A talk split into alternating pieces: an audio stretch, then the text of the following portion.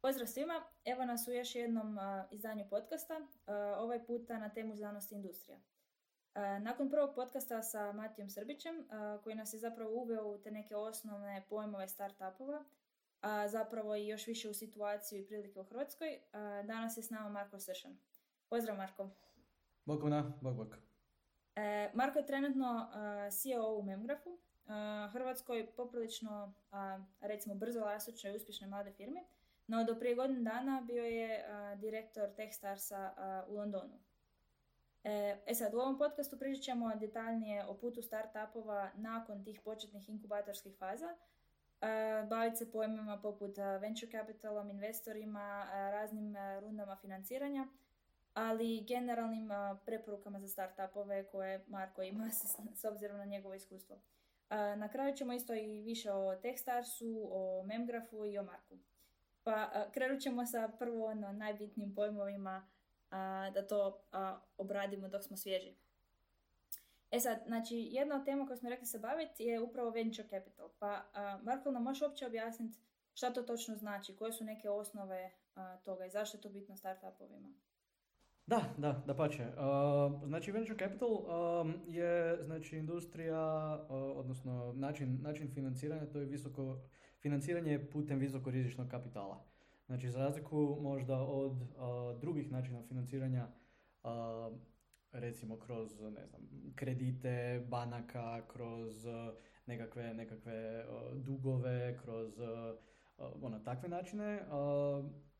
VC, odnosno venture capital, je industrija, odnosno način financiranja u kojem investitori traže visokorizične projekte koji nemaju znači još nemaju, nemaju neku, neku prediktabilnost da tako kažem, znači ne zna se unaprijed što će točno biti sa njima, samim time su izrazito visoko rizični, ali isto tako imaju veliku, znači veliki, veliki povrat na tu investiciju, znači mogućnost da se ta investicija vrati ono više struko, definitivno postoji. Dok u drugim načinima financiranja, znači prilikom kredita ili nekih drugih, znači kada ti investiraš ili kada ti znači, digneš kredit, ti točno znaš koliko moraš vratiti natrag. Um, tako da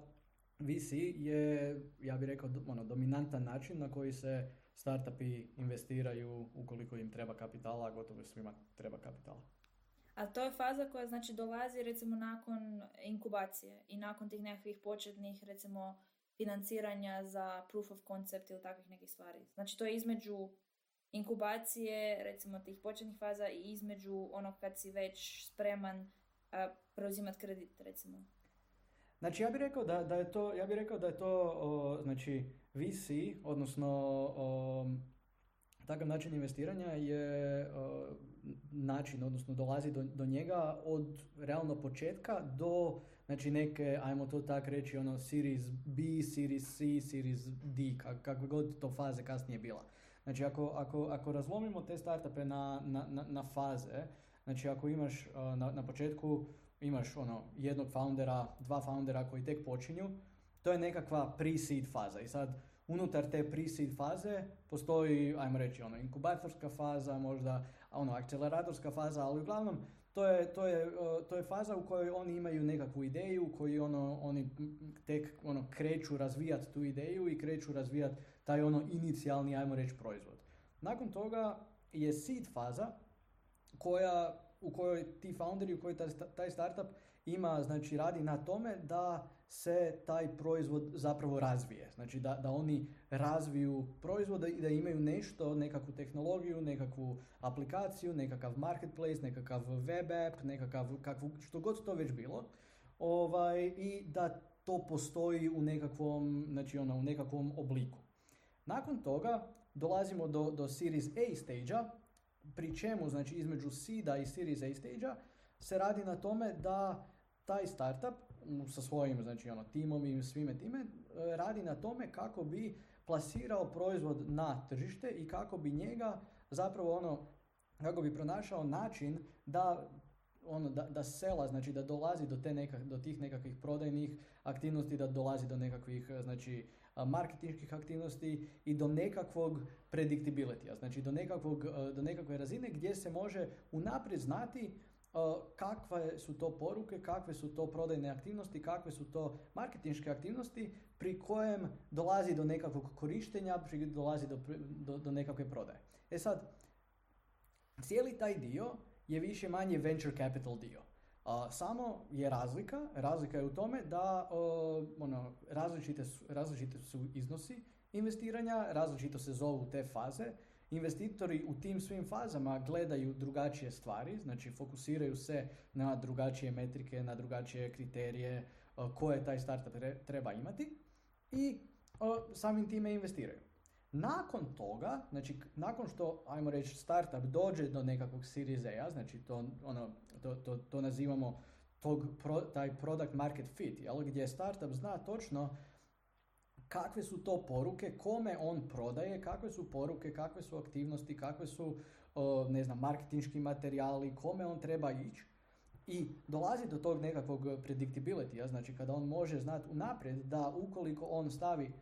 100 dolara, 1000 dolara, 10.000 dolara na ne znam, nekakve Google AdWords ili na nekakve Facebook ads ili ako zaposli 10 sales ljudi, da će dobiti ono 3x od toga natrag u smislu prodaje. U tom dijelu se radi o takozvanim ono growth rundama, odnosno o growth financiranju koje i dalje realno spada pod, da tako kažem, venture capital, ali je jednostavno drugačije. Znači to su ono, to su uh, razine financiranja od ono 10, 20, 30, 50, 100 miliona, znači čega god, opet dolara, funti, eura, svejedno, ali gdje postoji puno veća razina znači predictability s obzirom na sve spoznaje koje taj startup u tom, u tom dijelu ima. Znači rizik u početnom dijelu, znači u nekakvom pre-seed dijelu i seed dijelu i pre-series A, znači dok još ne postoji taj predictability, je kompletno drugačiji nego rizik nakon toga i samim time te metrike i kriteriji i karakteristike su potpuno drugačije.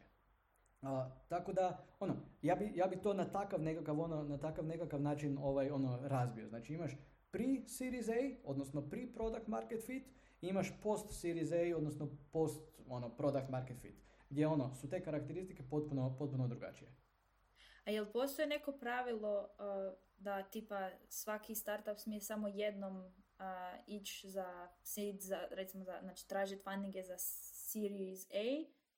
jednom za Series V, jednom za Series C ili, ili on može dok je god on u toj fazi da, ne znam, pokušava a, pronaći market i postaviti se i takve stvari on u jednoj fazi i dotle god on traži a, jednu razinu financiranja. Ili postoji to nekako pravilo, ono, ti moraš, imaš samo jednu šansu tražiti jedno financiranje.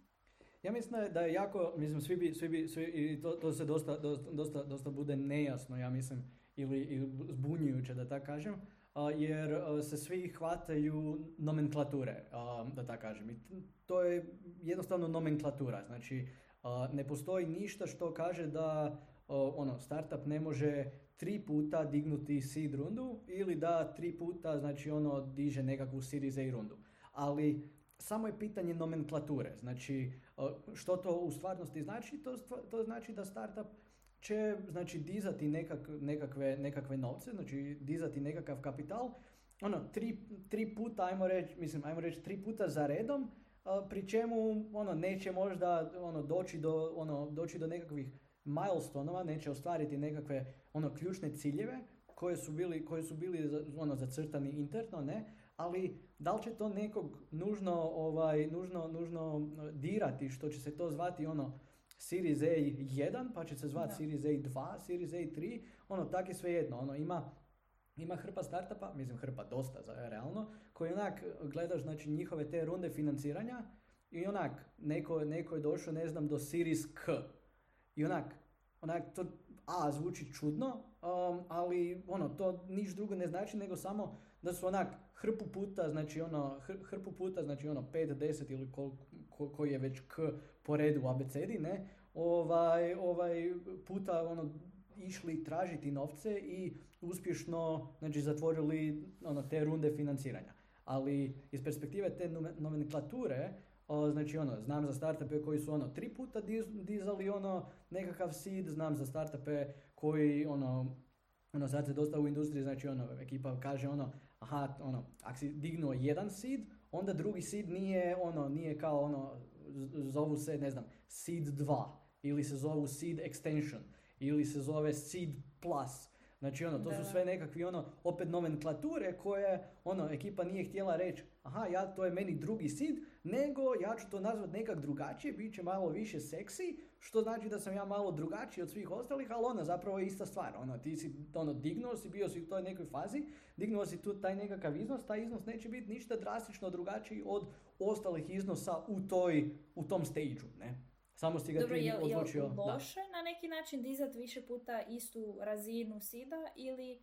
je to dobro, znači da si sposoban više puta dignut novce? Ili, ili je pozitivno jedino ako svaki put se podigneš na jednu stepenicu više? Znači, da li je to potreba za promjenom imena zbog toga što je kao loše više puta dizati istu razinu?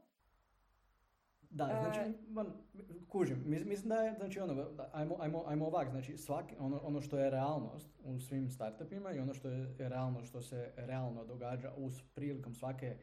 znači, dignute runde, je to da startup, odnosno ti founderi koji su trenutno unutra, oni su odlučili dati 15 do 25% svoje firme nekom drugom svaki put ili realno svaki put prilikom tog pre-seed, seed i series A stage gdje postoji dosta veliki unpredictability, ovaj, odlučili su to dati nekom drugom za određeni iznos novaca. E sad, um, iz te perspektive, znači sigurno njima nije u interesu pet puta dizati seed rundu, zato što se oni izrazito kroz te, tih pet puta, svaki put, ne se dilutiraju. Znači njihov ownership, njihov, njihovo vlasništvo unutar firme uh, pada i samim time oni naravno ne žele, ono, njima je u interesu, znači ono,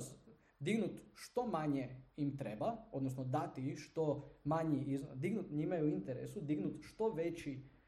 znači iznos investicije za što manji udio koji moraju dati, što manje puta, a opet kako bi došli do nekakvih ciljeva, kako bi ostvarili nekakve ciljeve sa takvim, sa takvim kapitalom.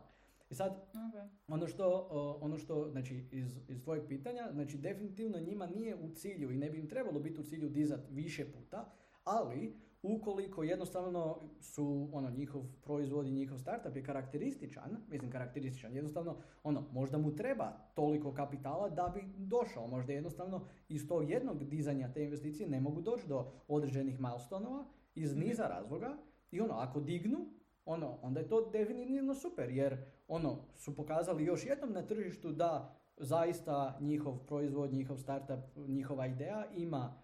perspektivu, ima budućnost, ima, znači neko drugi isto vjeruje u to što oni rade um, i onda je to super. Tako da, ono, to, to mislim da sve ono, dosta ovisi o tome ono, kakav je, kakav je, kakav je startup, ne, prije svega. A koliko inače prođe vremena između tih rundi? Da li postoji isto nekakvo ono subtilno pravilo? Ili, pa, ili to ono, ovisno o napretku startupova i količini novaca i vrsti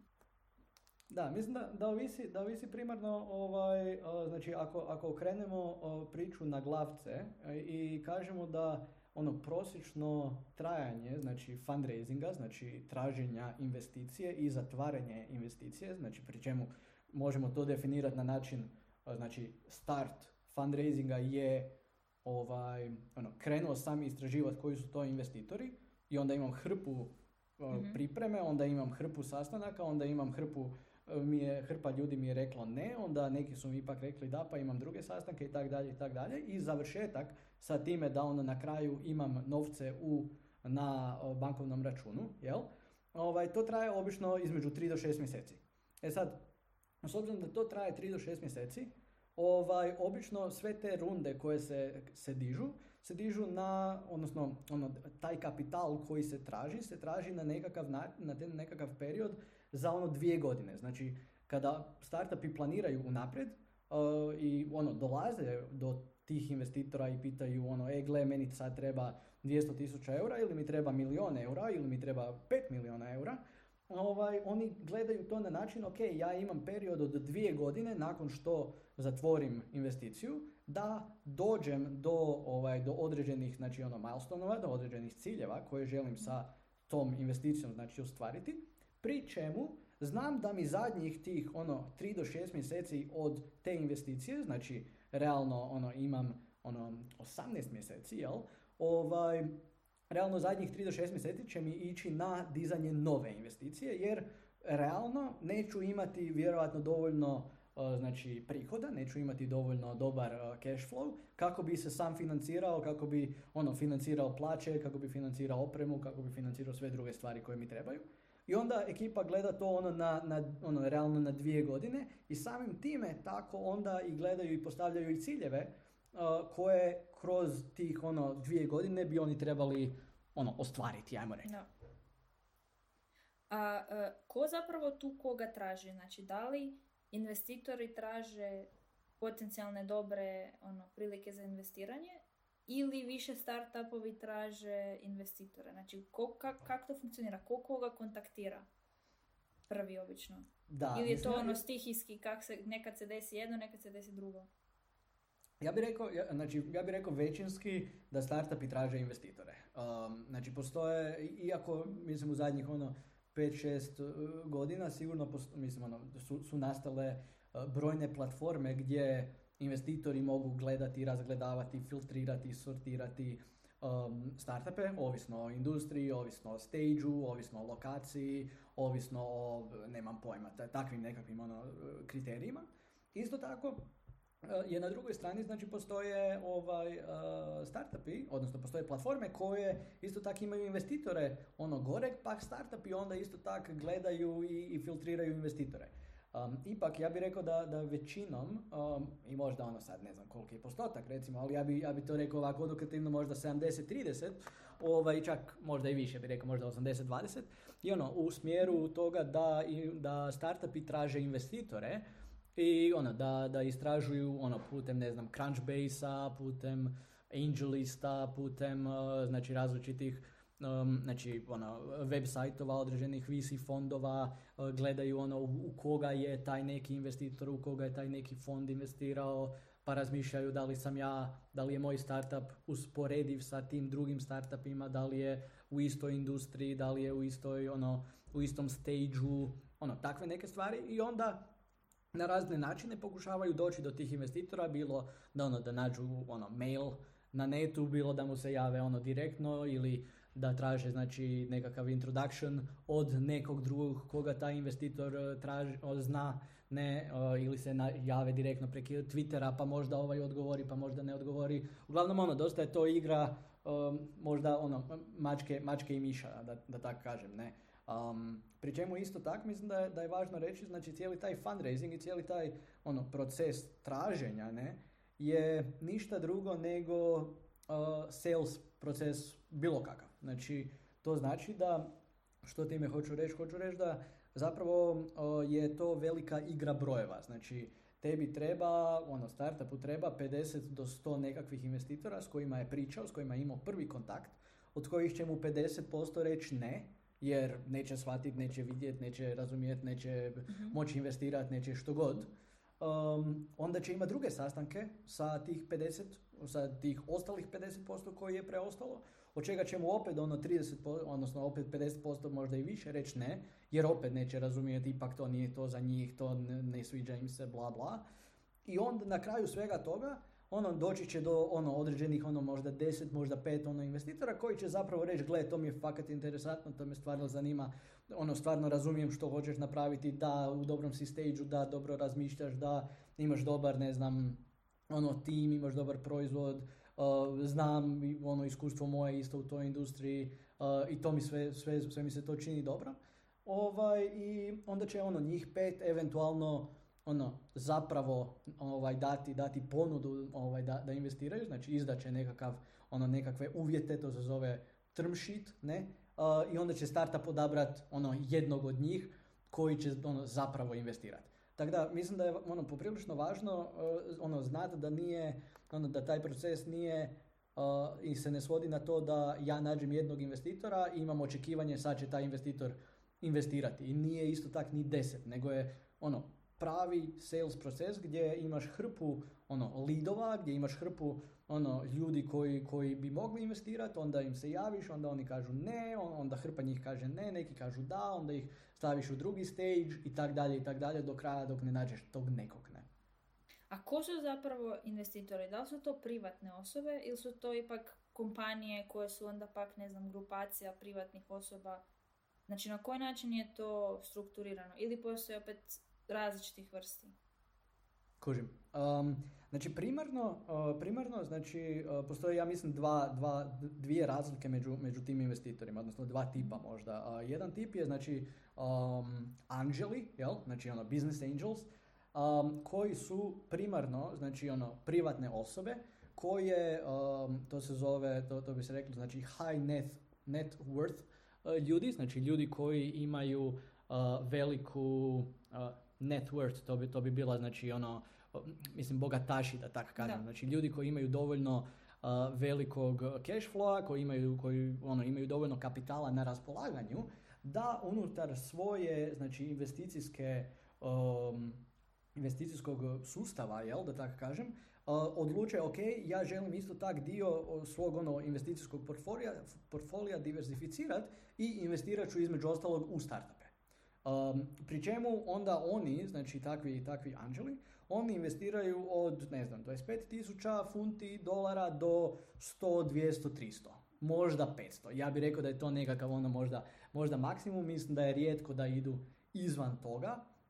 Pri čemu je njihov, znači ono, njihov, njihova ideja, njihov, njihov motiv je naravno ono ja investiram i ono više manje sam jedan od prvih ljudi u uh, tim, znači u tim rundama, jedan od prvih investitora u te uh, startupe i ono očekujem povrat i tak dalje i tak dalje, naravno u skladu sa rizikom i svime, svime time, ali isto tak investiraju iz perspektive toga da oni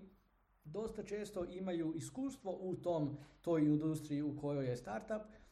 radili su nešto slično opet unutar te industrije ili imaju dosta poznanstava unutar te industrije, pa onda im mogu pomoći, pa mogu im otvoriti neka vrata, pa mogu im ono savjetovati. Znači nije ideja da je to samo gle ja ti dam um, ono 25.000 eura i niš čujemo se ono za tri godine. Znači, nego pogotovo u tim ono inicijalnim fazama uh, ti investitori ono stvarno žele pomoći, žele, žele biti ono, neću reći hands on uključeni, ali žele definitivno uh, biti ono stvar koja i, i, osoba koja radi razliku. Dobro, znači onda oni ne pružaju samo novce, nego zapravo i, i njihovo iskustvo i veze možda i tako stvari. Da, da. I sad, i sad to, to, je možda, to je možda, to bi rekao, ono, to je, to je možda ideal, ne? Naravno postoje, znači, ono, anđeli koji ono, su na drugom kraju spektra, koji kažu, gle, evo ti, evo ti novci i ono, čujemo se. I mislim da je to loše, ne? I mislim da je isto tako, znači, na, na jedan način, ono, kako um, investitori, znači, uh, profiliraju i, i rade, ono, istraživanje i, i, i, i selektiraju, znači, startupe i rade, ono, due diligence i sve to, tako i startup isto rade isto tako, ono, istraživanje i due diligence prema investitorima, gdje oni pričaju isto tako sa drugim, znači, startupima u koje je taj investitor um, investiraju i pitaju ga, hej, ono, u tebe investirao ono, John, ne, uh, ono, da, da li ti je John pomogao, kak, kak, je, kak, kak se John ponašao, da li ti je bio koristan ili ti nije bio koristan, da li je bio samo, ono, da tako kažem, ono, money ili bio ono smart money, ne, pa je ono, otvorio ti je hrpu vrata, pa ti je, ono, spojio sa potencijalnim korisnicima, sa potencijalnim klijentima ili, ili tak neke stvari. A, tako da je ono, mislim da je važno ono, na, na jednu i drugu stranu ovaj, ono, napraviti taj ono, due diligence ne, i znati ono, da postoje znači, ono, kako ono, isto tako u startupima postoje ono loši i dobri startupi, tako isto tako postoje i u ono, anđelima, ali općenito u, u VC-evima isto tako dobri i loši VC-evi. Oni koji ono, razumiju, koji su tamo zaista da, da, da pomognu, koji mogu pomoći, imaju kontakte, imaju, imaju znači ono iskustvo, možda su zapravo ono i napravili jedan, dva, tri startupa koji su dofurali do, do, do nekakve ono pozamašne ono brojke, pozamašne razine i razumiju što to zapravo znači u odnosu sa nekim ko ono nikad nije, ne, nikad nije ono, otvorio možda računalo, dolazi iz industrije koja uopće nema veze sa tom industrijom u kojoj je taj startup i samim time ono ima apsolutno drugačije očekivanje i razumijevanje, i odnosno nema razumijevanje toga nečega što taj startup radi.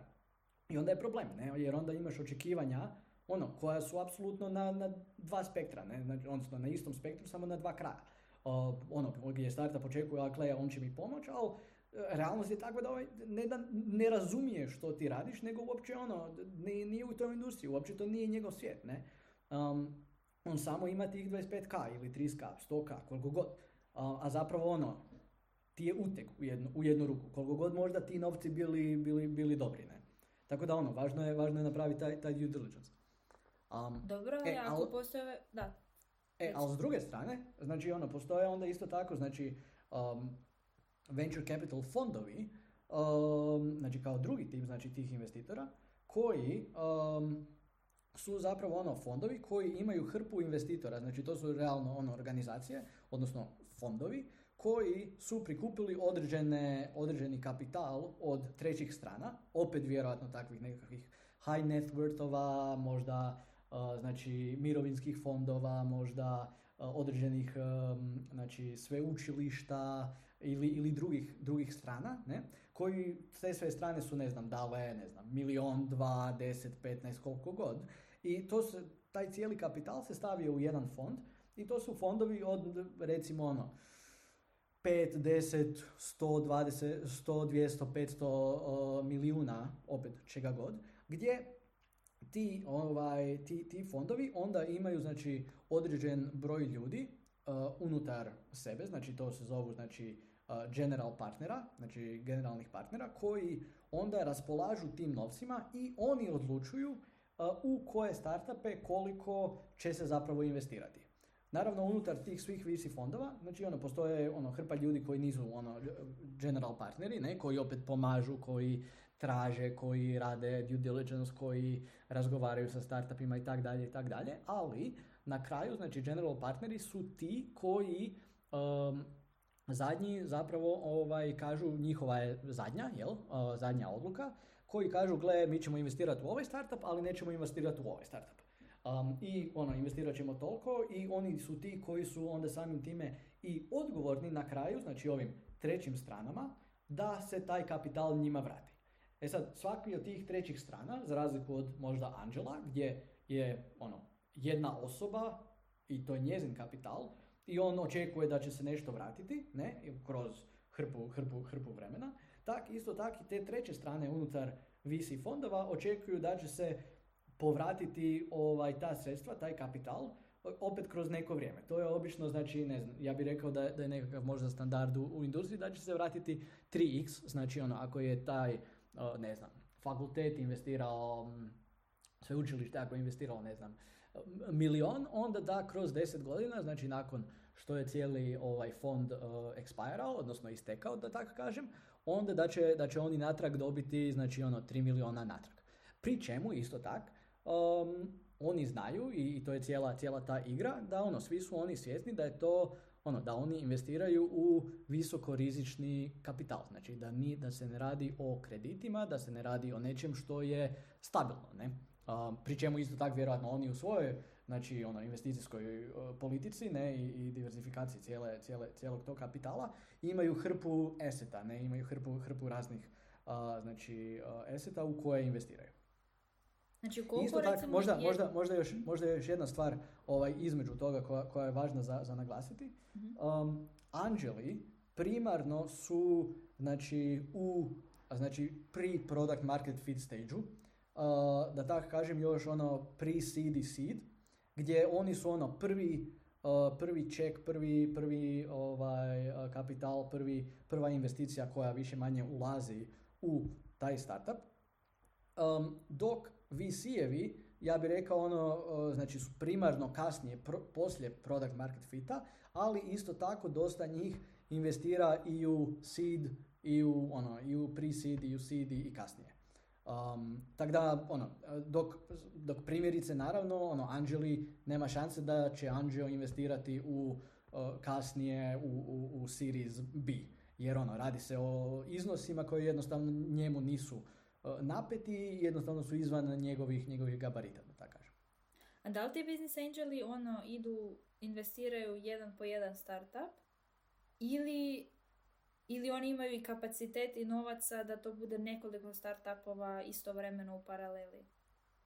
Znači oni um, prilikom, to, to je dosta, dosta, dosta, mislim nisu možda dosta velike debate, ali um, velika je um,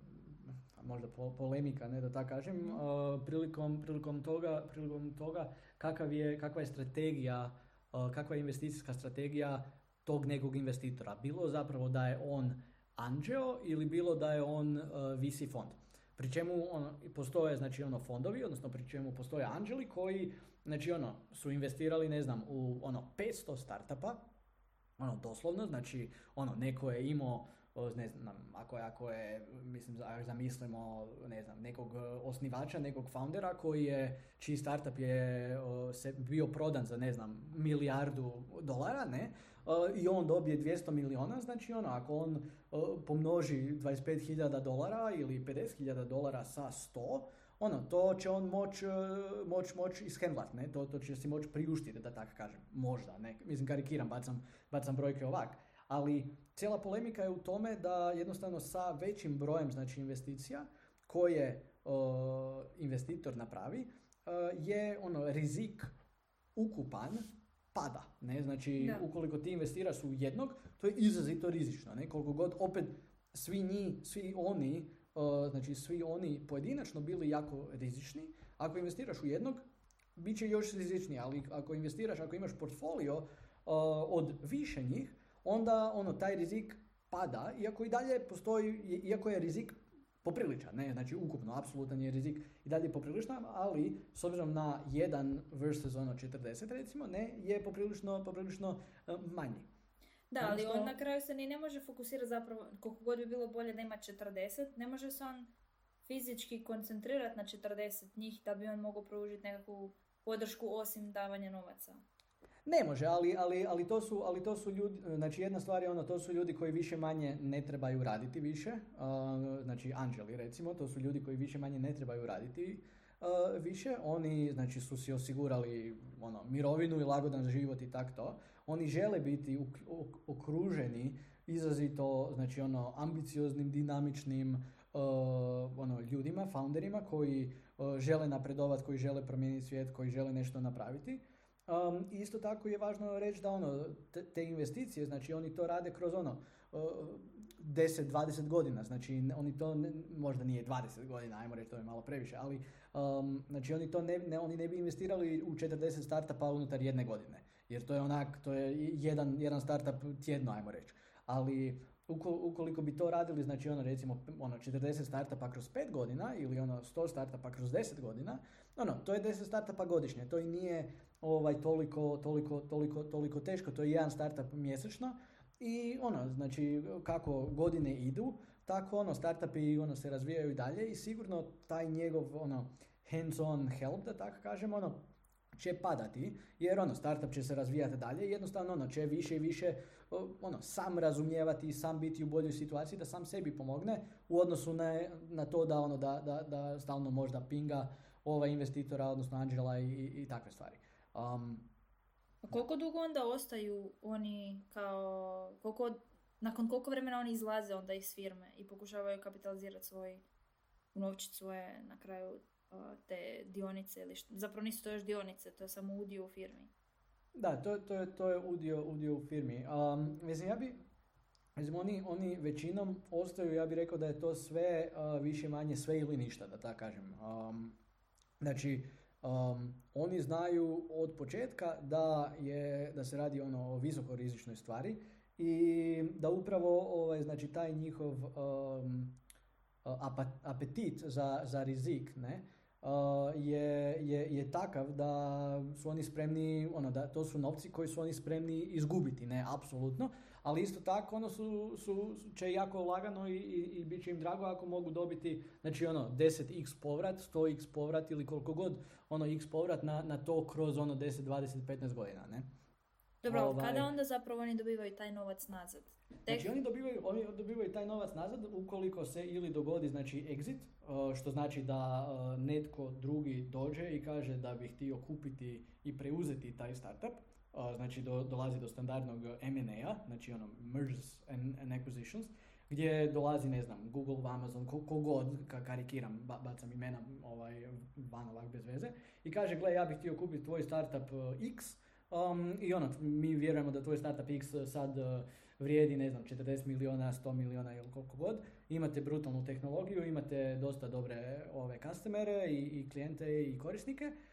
I to bi nama bilo super jer bi to ušlo u naš portfolio tehnologija bla bla bla i dosta, se, dosta se poklapa sa našom dugoročnom strategijom i mi bi to htjeli i oni ako se dogovore naravno postoje hrpe sad znači odluka i kako to funkcionira ali ovaj, ako se dogovore, onda se svi realno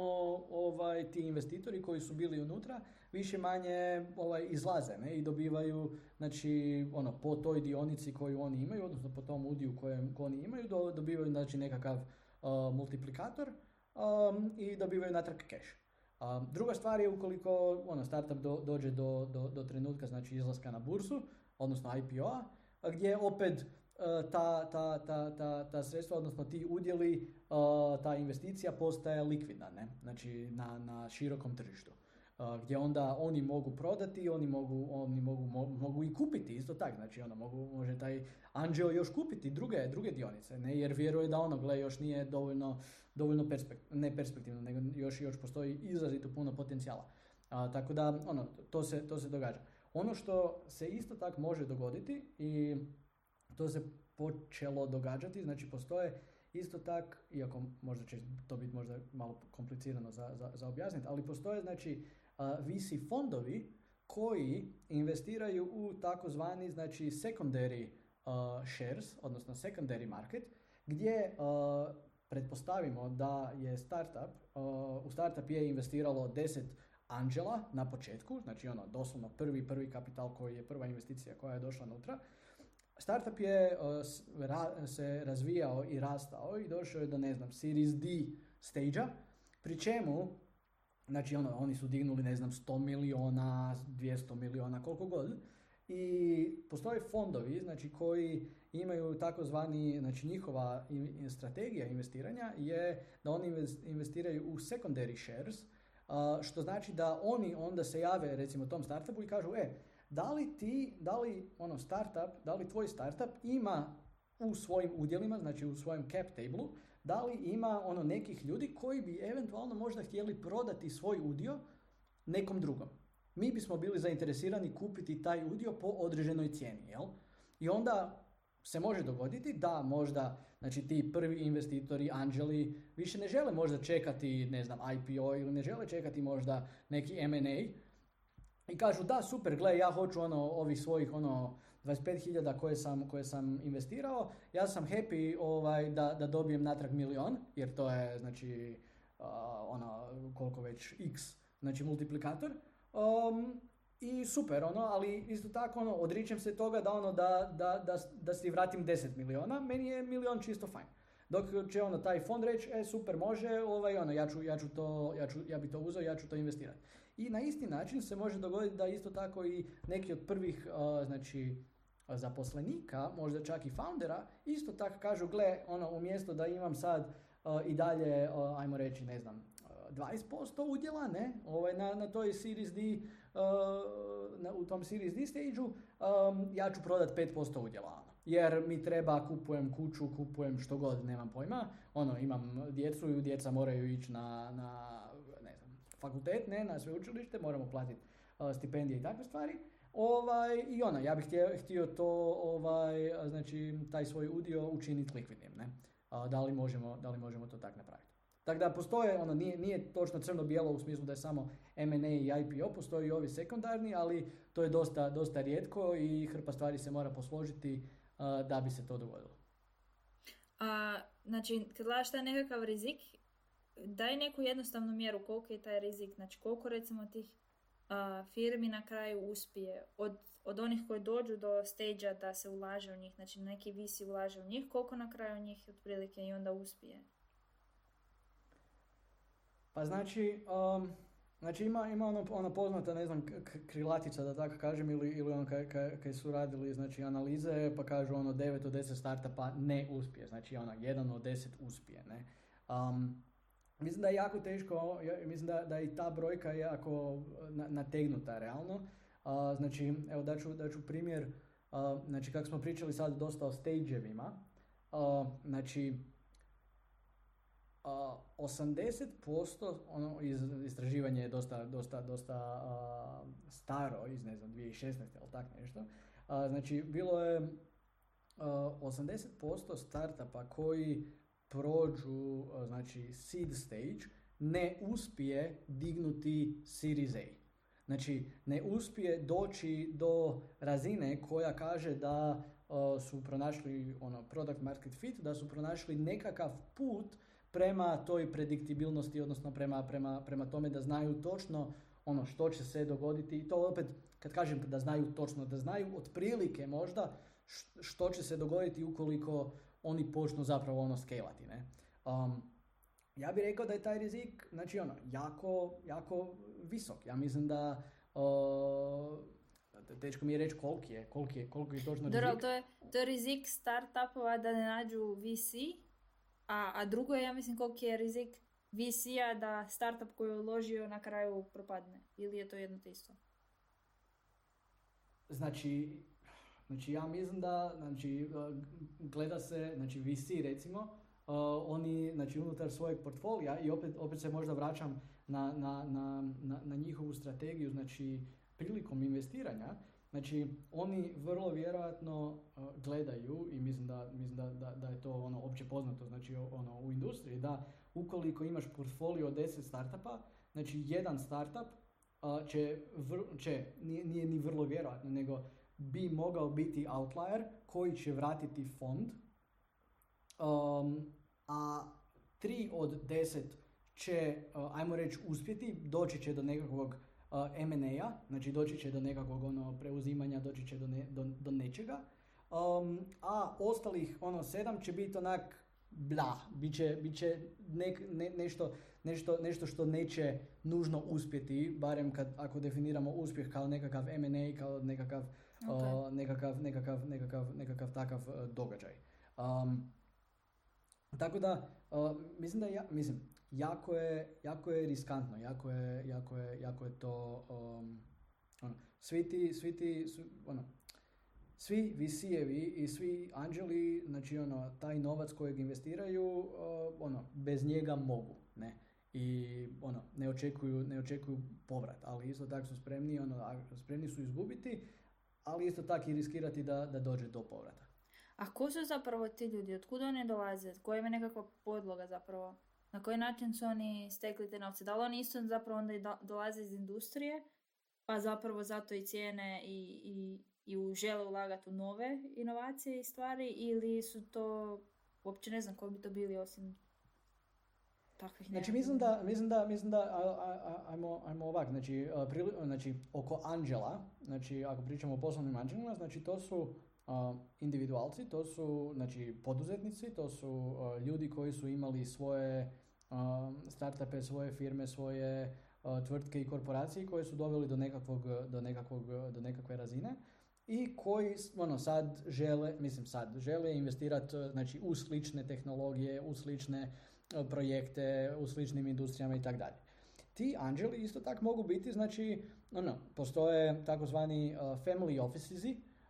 znači nekakvi, nekakvi um, obiteljski uredi, da tako kažem. Znači to su obiteljski uredi, ne znam, oligarha ili to su obiteljski uredi od različitih kraljevskih obitelji svud po svijetu. Ne? Znači, ako pogledamo recimo ono,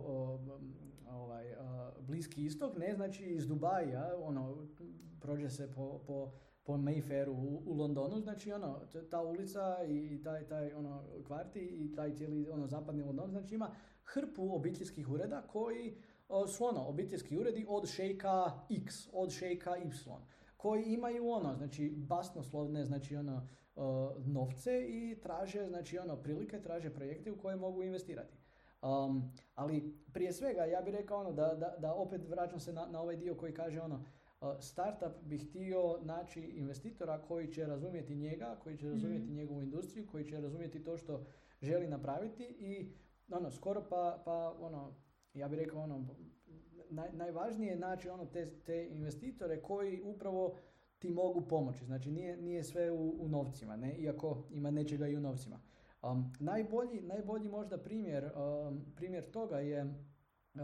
dosta, se, dosta se to spominje ovaj, u, zadnje, u zadnje vrijeme, ne? je, uh, znači ne znam, ili PayPal mafija ili, ili Skype mafija, znači um, u Estoniji, gdje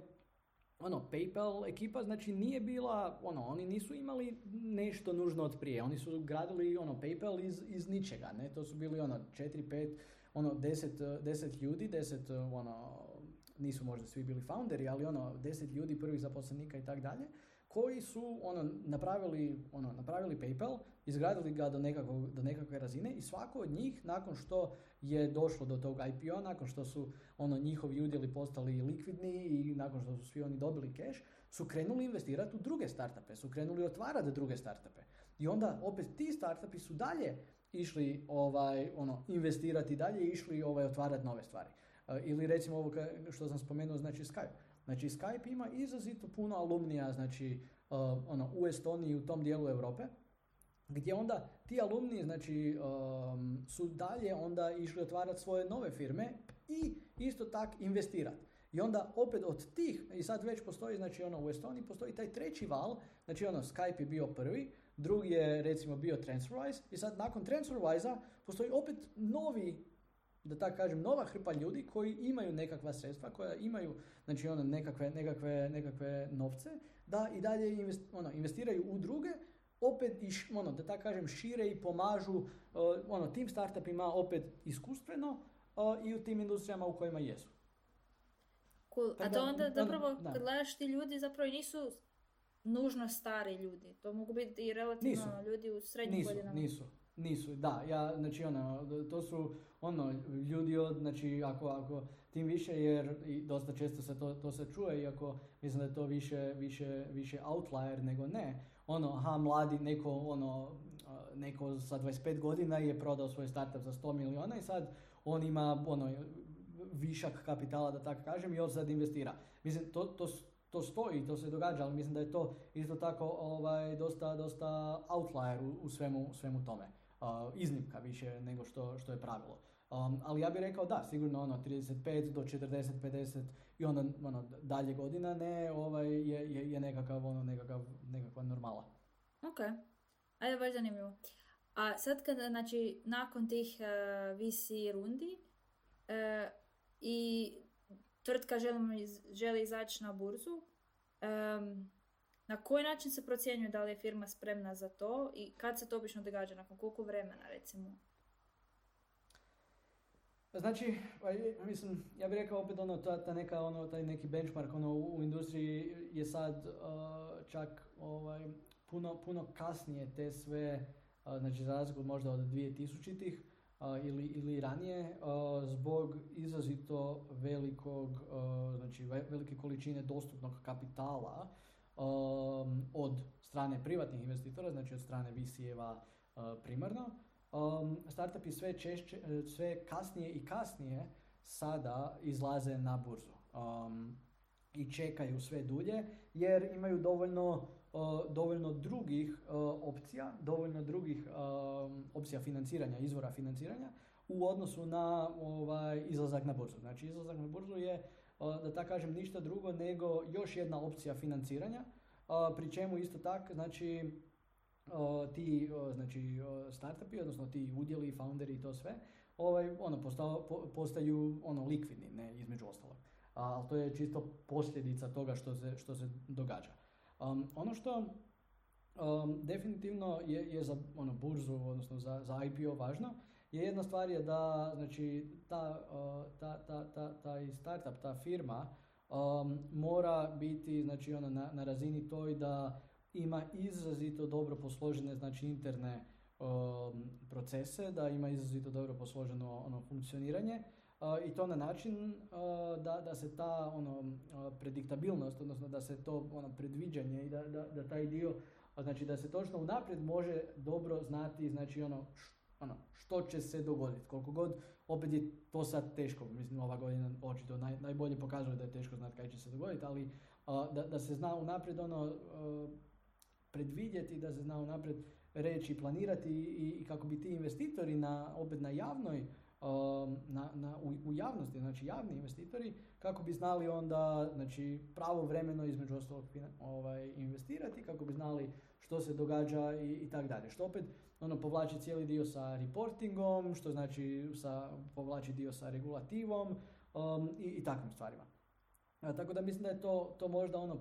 prva, prva stvar. I sad cijeli taj, cijeli taj dio, znači cijeli taj uh, put od tog nekog ono Series A pa, pa nadalje do tog nekog, ajmo reći, IPO-a gdje ono, u Series ti imaš nekakvu prediktibilnost i ti znaš nešto općenito, ali cijelo vrijeme, znači ono, cijelo vrijeme kroz taj put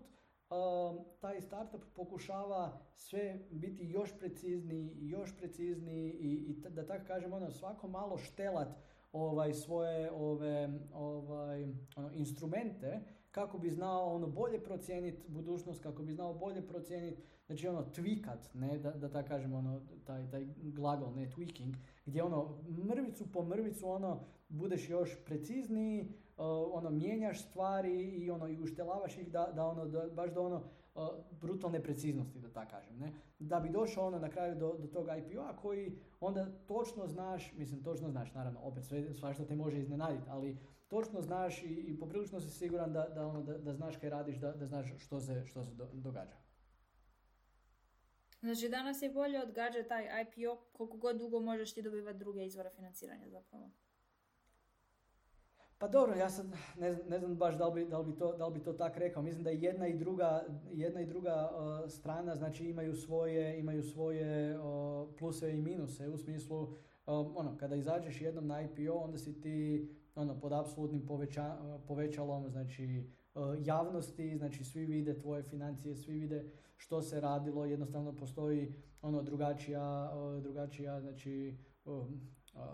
nadzor i, i, i izvještavanje o aktivnostima i rezultatima te, te, te tvrtke, dok dok si opet privatan, znači dok, dok nisi javna, javna firma, drugačije. Ne? Imaš, imaš naravno investitore, imaš odgovornosti, ali no, no, ti tvoji podaci, ti tvoji znači, ono, rezultati nisu, nisu javni, osim ako ih ti ne učiniš svjesno javnim. Ne? Um, ono što je sad stvar, da, postoji ono, poprilično, uh, poprilično puno kapitala je dostupno ovaj, vani općenito, um, ali ono, ovisi o tome opet koliko, koliko startup dugo ono, želi u kojoj je točno fazi, da li je došao do, do toga da može ono si priuštiti, znači ono takav, takav nekakav IPO um, i takve stvari. Tako da mislim da je dosta, dosta to ono pitanje, ono možda nije crno-bijelo, možda je dosta, da, dosta sivo. A kakva je sad situacija? Šta se od toga svega promijenilo s koronom? Ili je sve ostalo dosta stabilno i netaknuto? Pa mislim da, znači iz, iz, perspektive, iz perspektive kapitala, mislim da kapitala i dalje znači, ima. Bez obzira na bez obzira nužno na, na, na, na ove promjene u, da tako kažem, ekonomiji i, i to što vidimo što se tiče ono, recesije i BDP-a i, i tih stvari. Um, ono što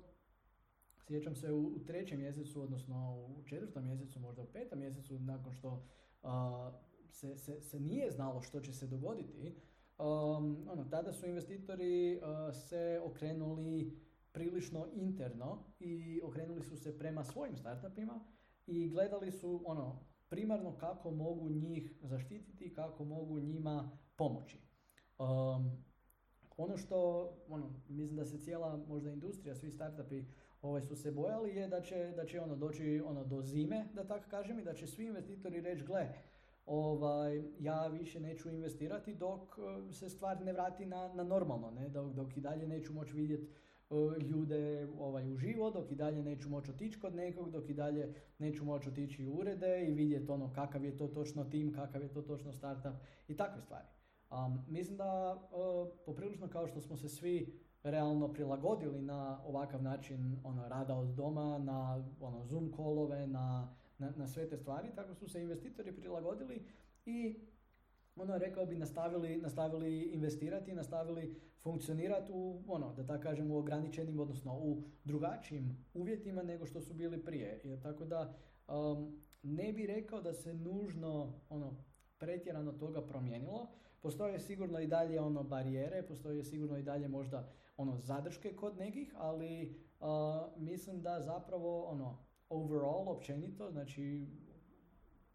kroz, kroz cijelu industriju, ovaj, ono, nije došlo do te zime kako, kako su ljudi, kako smo se svi bojali, da tako kažem, nego je i dalje ono, investiranje i kapital i dalje teče i dalje, i dalje funkcionira. Ok, cool. To je zapravo jedna dosta dobra vijest koja, ono, vjerujem da nam uvijek dobro dođu sad u ovo vrijeme korone. Um, ok, mislim da smo zapravo dosta toga obradili i da, s obzirom da je već puno vremena i prošlo, predlažem da ostatak napravimo u drugom dijelu podcasta. Pa evo, isto pozivam sve da odslušaju drugi dio u kojem ćemo se znači više baviti Markom, Tekstarsom, kako on došao tamo, što zapravo znači kako to izgleda raditi u jednom akceleratoru, na koji način su oni organizirani, kako funkcioniraju, kako biraju startupove, što je bitno. I tu će nam i Marko isto podijeliti neka od svojih iskustava koja bi mogla biti korisna mladim startupima. Pa evo, pozivam vas da poslušate i drugi dio. Pozdrav do slušanja.